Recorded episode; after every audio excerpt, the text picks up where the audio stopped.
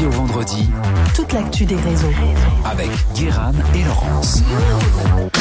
Arnaque crime et putaclic, le, le podcast fait en une prise en direct tous les jours et à retrouver en podcast maintenant en ce moment pendant une semaine en exclu sur l'appli Radio France, doit évidemment sur l'appli Move dans Radio France, c'est les terribles histoires d'internet et cette semaine le thème là euh, en ce moment c'est euh, Bigger Than Life, ces gens qui avaient euh, des vies de ouf. Mais qui étaient en fait euh, sur des bails vachement plus compliqués et là là c'est une histoire complètement incroyable Gros qui se passe à New York, dans la restauration, à base euh, de, de trucs de... Écoutez, vous savez quoi? Vous savez quoi? Je vais arrêter de parler parce que je dis vraiment n'importe quoi.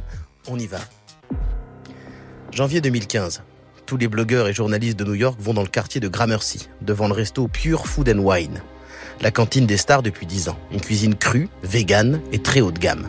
Carpaccio de tomates zèbres sur lit de pesto de pistache et un tiramisu sans produits laitiers, mais avec de la noix de coco que le guide Michelin adore. Mais tous les employés ont démissionné d'un coup. Et le restaurant est fermé. La patronne, la très médiatique Sarma Melengailis, serait en Italie depuis plusieurs mois. Elle a laissé son business juteux à l'abandon. Un an plus tard, Sarma est retrouvée par la police fédérale au fin fond des États-Unis, sapée comme une semi-clocharde.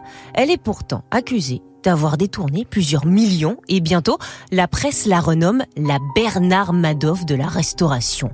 Mais cette sombre histoire est bien plus compliquée qu'il n'y paraît. Tout est de la faute d'une sale dette, d'un chien, d'un compte Twitter tenu par un curieux militaire rencontré sur un site de mots croisés en ligne.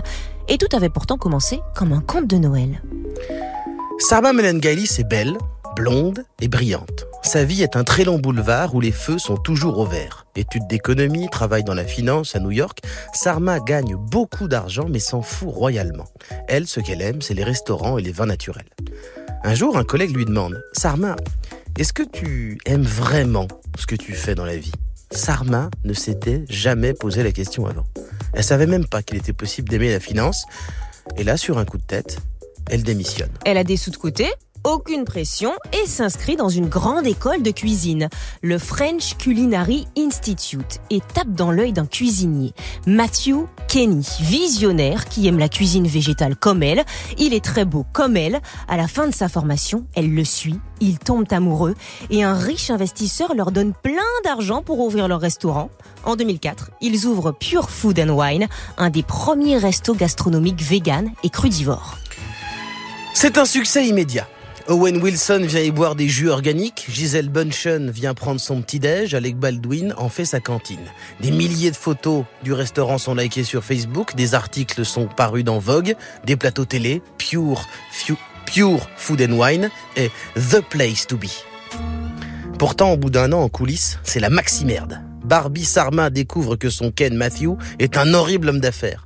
L'argent n'a pas le temps d'arriver dans sa poche qu'il l'a déjà dépensé. Alors ils se séparent et leur investisseur choisit le camp de Sarma, excellente gestionnaire. Et Matthew se fait dégager. Jeffrey, l'investisseur, propose à Sarma de racheter la part de son ex. Il lui fait confiance. Il signe un papier et Sarma est maintenant proprio, mais elle doit 2 millions à Jeffrey qu'elle lui rendra quand elle pourra. Mais Sarma est perdue. Son cœur est brisé. Et hors du taf, elle est seule. Pourtant, tous les hommes qui viennent dans son resto sont tous amoureux d'elle. hein. Mais elle est d'une naïveté insensée. Alec Baldwin, le célèbre acteur, lui a fait la cour pendant des mois. Et quand il lui dit qu'il se sent seul, elle lui dit Bah, tu devrais adopter un chien.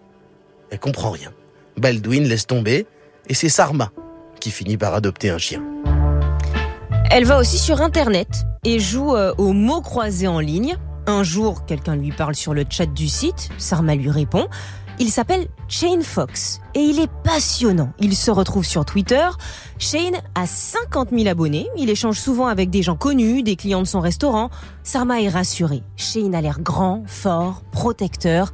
Sarma est amoureuse avant même de le rencontrer. Quand elle le voit pour la première fois, elle est un peu surprise. Shane est un mammouth, c'est Shrek.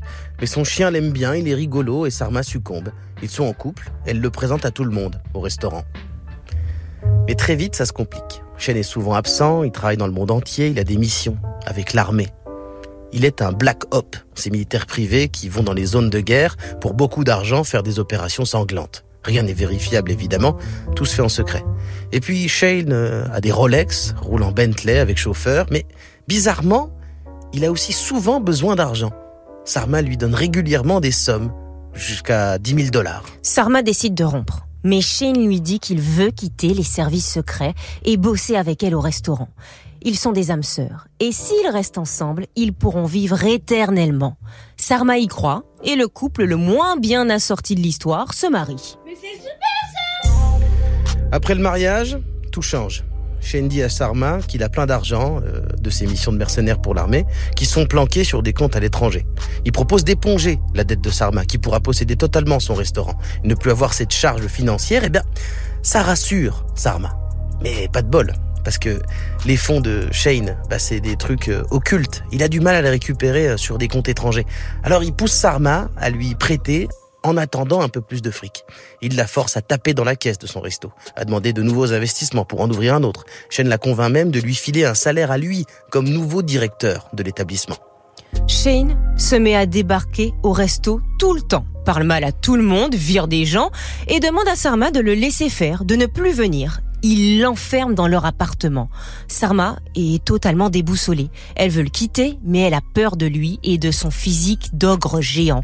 Et puis, il y a l'argent. Si elle le quitte, comment va-t-elle pouvoir rendre les sommes qu'elle a volées pour lui? Elle est obligée de croire qu'il va réussir à débloquer ses fonds. C'est une question de survie, sinon tout s'écroule. Toute sa vie. Il y a une raison d'y croire. Le couple a un ami. La seule personne avec qui Sarma a le droit de discuter sur Internet. Et cet ami lui dit que ça va s'arranger. Évidemment, cette personne, elle n'existe pas. C'est Shane qui a créé un faux compte sur les réseaux et qui se fait passer pour lui. Et c'est comme ça que Sarma va finir par accepter l'inacceptable et continuer à laisser Shane vider les caisses, détourner l'argent des taxes professionnelles, la TVA, ne plus payer les cotisations pour les assurances des employés. Quand les investisseurs inquiets vont intervenir, elle va, sur ordre de Shane, s'exiler en Italie pour le laisser gérer. Il va la rejoindre. Évidemment, il va voler tout ce qu'il peut en son absence et demander à Sarma de revenir. Ils vont partir en cavale et vivre dans des motels miteux pendant plusieurs mois dans tous les États-Unis avant de se faire arrêter et juger pour escroquerie. Car Shane n'a jamais été militaire, c'est un serial arnaqueur.